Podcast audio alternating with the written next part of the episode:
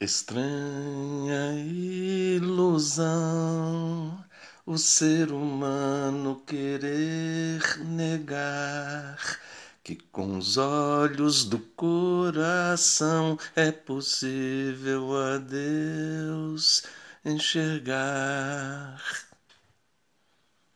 Boa noite, bom dia, boa tarde. Estou gravando faltando cinco minutos para para meia-noite do meu oitavo dia de podcast Luz que vem de Deus. Você está ouvindo hoje o início agora do oitavo episódio Estranha Ilusão.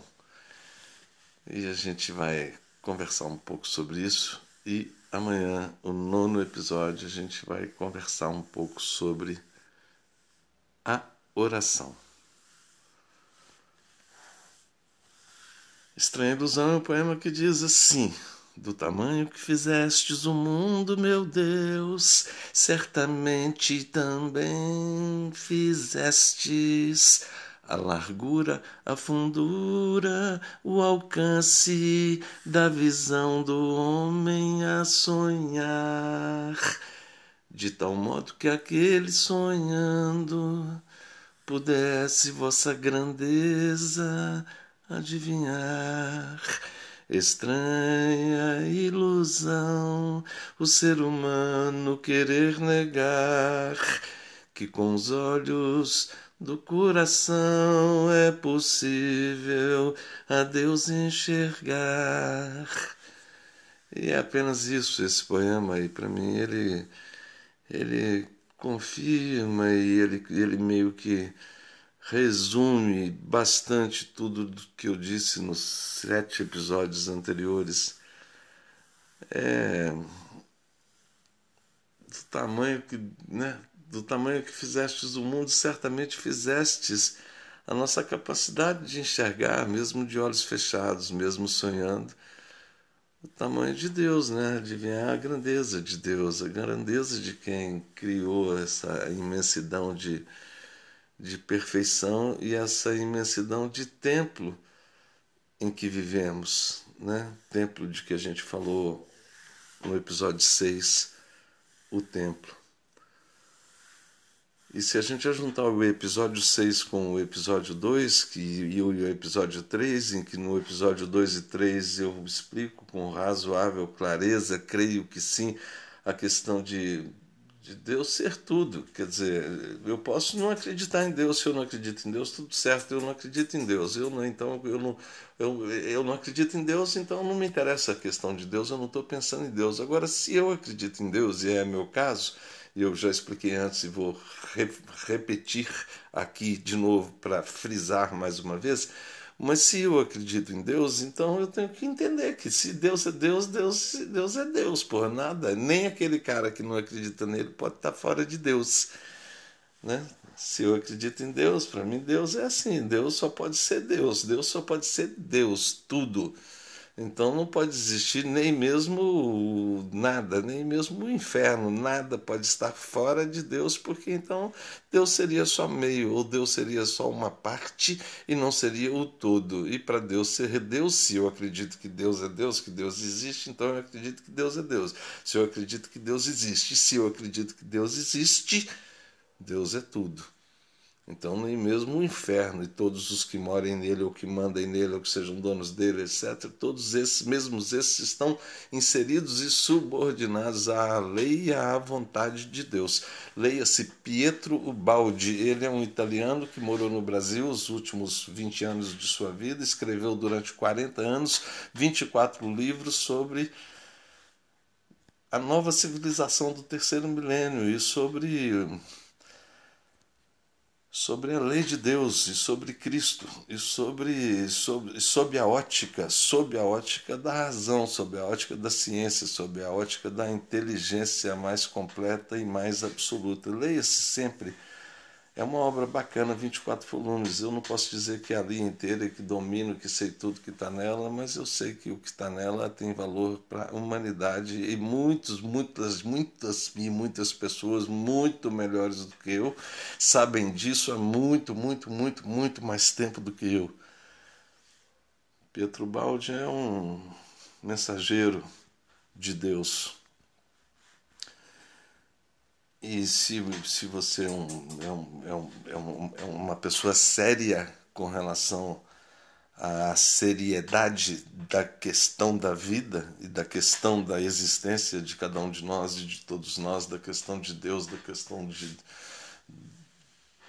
do céu e da terra, da questão da eternidade, se você é sério com relação a essas questões da sua própria vida, recomendo, procure, encontre e leia Pietro Baldi. São Pietro Ubaldi, são 24 volumes. E ele escreveu os. Hum, ah, procure, você vai ver. Procure e leia. Leia o livro dele, Profecias leia o livro dele, As Grandes Mensagens, leia o livro dele, A Nova Civilização do Terceiro Milênio, leia o livro dele, A Lei de Deus, leia o livro dele, Problemas Atuais, e em seguida leia o livro Problemas do Futuro e leia o livro Profecias. Eu já falei dele e eu recomendo, leia mesmo. leia mesmo. E, e, é muito bom ler também o livro As Nuures, As Nuures, Correntes de Pensamento. Pietro Baldi, repito, é um mensageiro de Deus e de Cristo. o mais belo mensageiro que esse milênio recebeu. Em 1990, eu fui contratado como gerente da Mesbla Náutica de Belo Horizonte.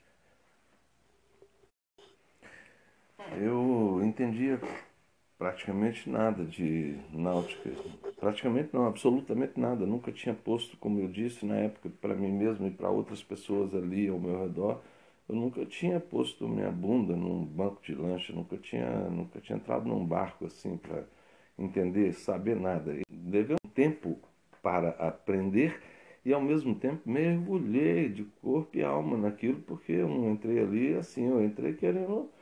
Eu, eu ia para a loja de manhã cedo pensando assim, que, que eu tinha, como é que eu ia fazer para poder para poder, quando eu chegasse aqui na loja às 8 horas da manhã para abrir a loja, tem uma fila de gente ali querendo comprar lancha. eu imaginava assim, eu queria fazer assim, eu queria, eu queria chamar as pessoas, eu queria isso um pouco depois já, quer dizer, logo depois que eu comecei, que eu vi a situação, eu vi o tamanho da nossa loja, a Mesbla então tinha 28 lojas no país inteiro e a loja de Belo Horizonte no ranking de desempenho econômico comercial, econômico, faturamento, lucratividade, etc., de todas as lojas, a loja de Belo Horizonte, quando eu entrei lá, estava entre a oitava e a nona das 28 lojas que a Mesbla tinha. A primeira era a loja matriz, a loja no Rio de Janeiro, na cidade do Rio de Janeiro.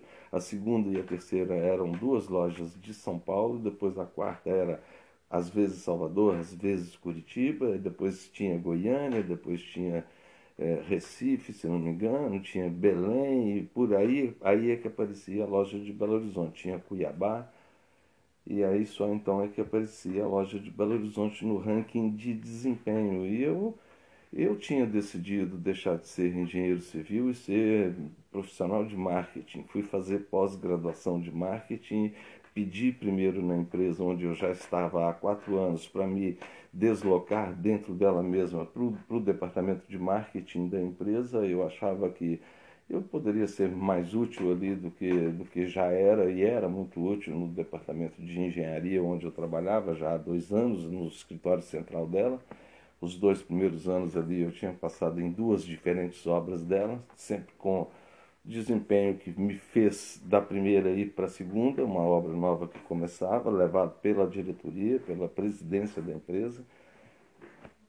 E, e depois, ao final de um ano na segunda obra, levado ainda um pouquinho antes da segunda obra terminar, levado já dessa vez para o escritório central da empresa para trabalhar no departamento de engenharia, de planejamento de obras da empresa na sede em Belo Horizonte.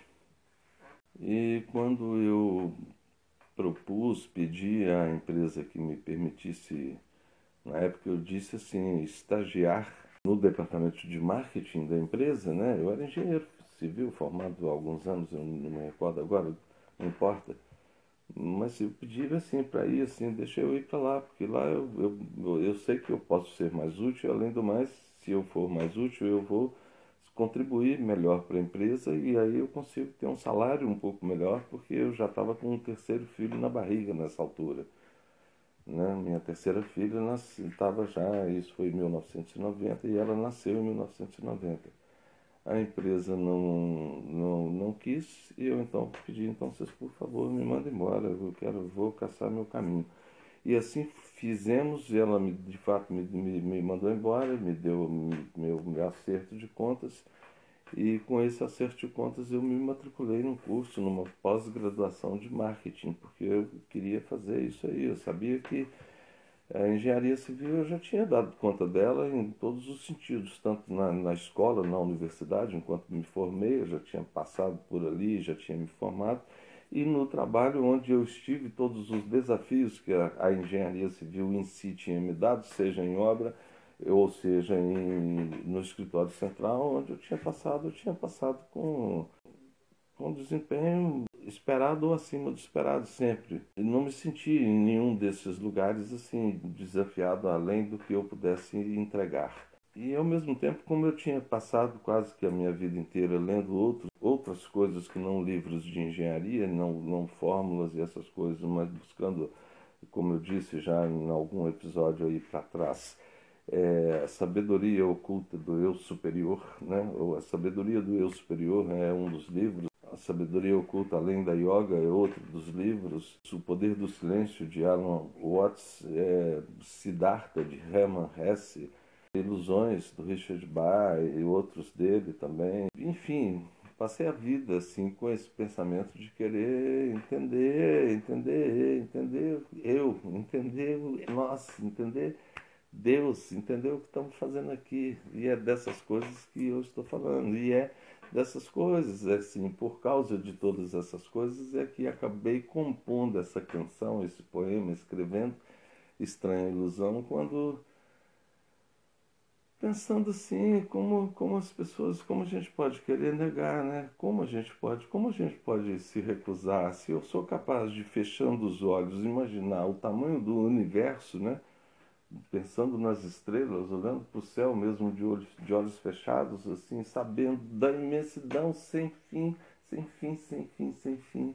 E ao mesmo tempo descendo ao detalhe, por exemplo, de uma laranja, dos, dos gomos de uma laranja, das células de uma laranja, de como a laranja se forma, de como ela se transforma em, daquele jeito, naquela coisa que a gente corta e chupa, que é uma delícia.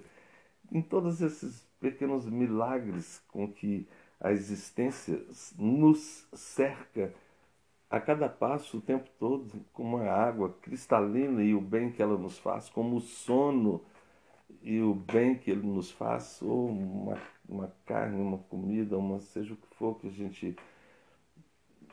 Tantas, tantas, tantas, tantas são as belezas, as perfeições do cabelo macio e cheiroso de uma criança, ou tudo, tudo, o colo, as formas, tudo, a beleza da mulher, a beleza sem fim da mulher em tudo, em tudo, em tudo. A beleza sem fim dos animais, da criação como um todo, a perfeição das plantas, das, das flores, das, das abelhas, das formigas ou das estrelas.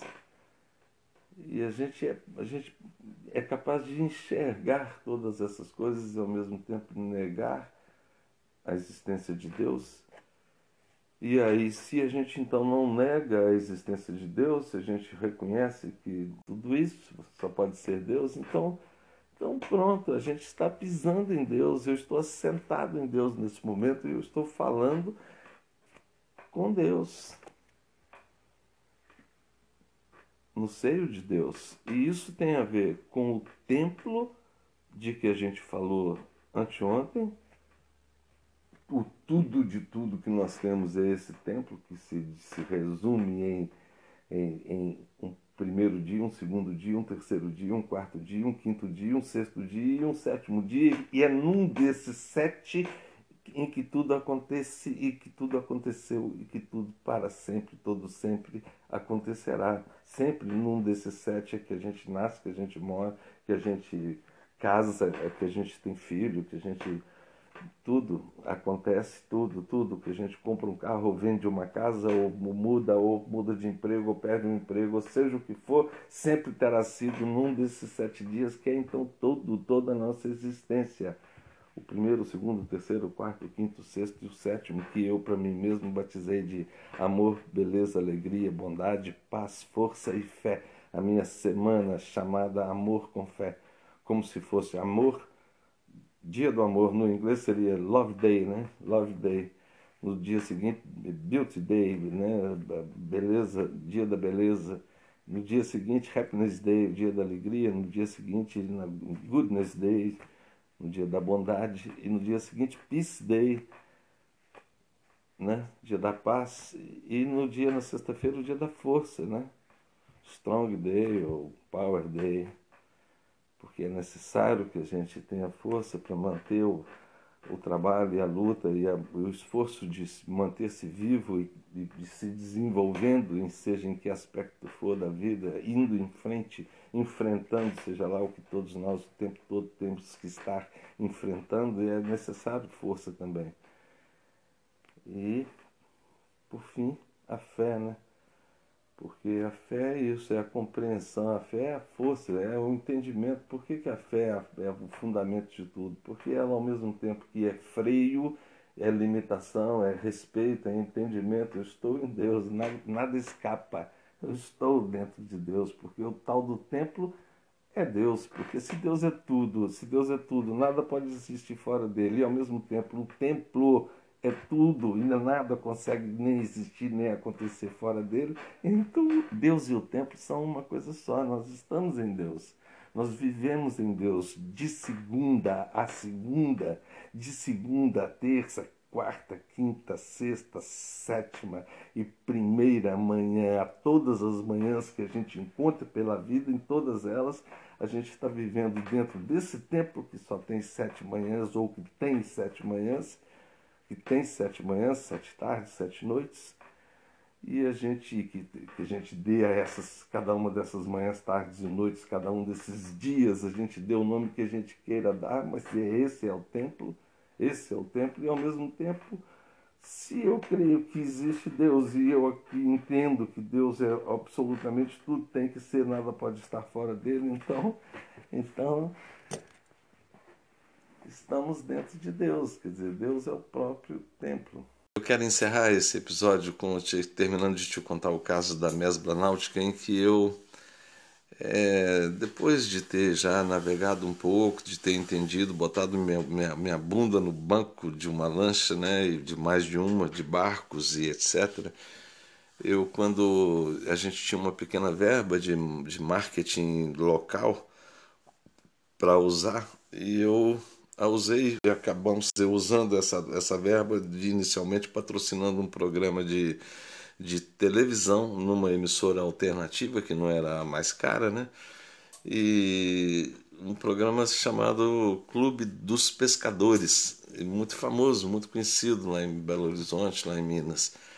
Um, um, um programa querido que eu criança tinha visto esse programa e patrocinamos esse programa e eu fui com, com um moço que eu esqueci meu nome agora, de que era o, o dono do programa, o, o, apresentador, o moço que fazia o programa, né? Fomos com ele com dois barcos nossos, nosso carro, fomos para o Rio São Francisco fazer uma pescaria de dourado e ele filmando para o programa dele.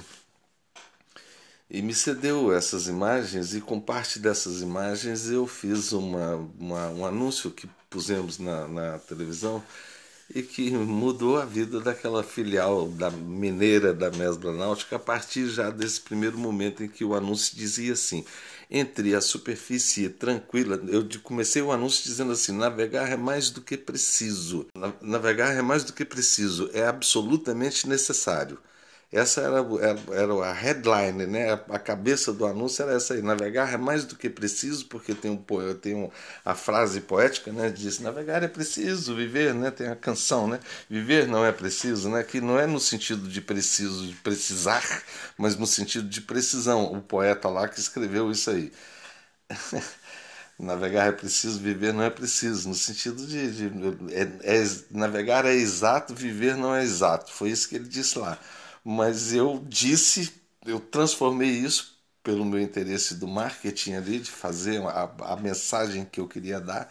Eu transformei navegar é, é, é, mais do que preciso, né? é absolutamente necessário. O preciso aí já não era precisão mais de exatidão, mas precisão de necessidade é, né, é absolutamente necessário. E aí eu expliquei com essas palavras: entre a superfície tranquila das águas e o azul infinito do céu, uma pequena embarcação, por mais rudimentar ou simples que seja, com certeza saberá lhe contar, entre preciosos segredos, muito sobre a beleza e muito sobre a alegria imensa de se estar vivo Venha falar conosco, você vai ver que encontrar o barco certo para você, encontrar o barco certo, sob medida para você, não é coisa tão difícil assim. Depois será só começar e ver com seus próprios olhos, sentir em sua própria carne que, de fato, sem sombra de dúvidas, o poeta tinha razão. Navegar é mesmo imprescindível e assinava né, mesma náutica, endereço, telefone, essas coisas. E passamos então, desde então, a vender e a atrair assim a atenção das pessoas e daquele público de uma forma que nunca ninguém tinha feito. e assim eu encerro com esse esse anúncio falava de Deus no fim das contas, né? E é isso. Você ouviu episódio 8, Estranha Ilusão, do seu podcast Luz que Vem de Deus, podcast divino. Quem tiver ouvidos para ouvir, ouça. Espalhe essa luz. E obrigado por ter ouvido e obrigado por estar aqui. Deus te abençoe e a mim também. Arroba eu.robson Costa arroba luz que vem de Deus.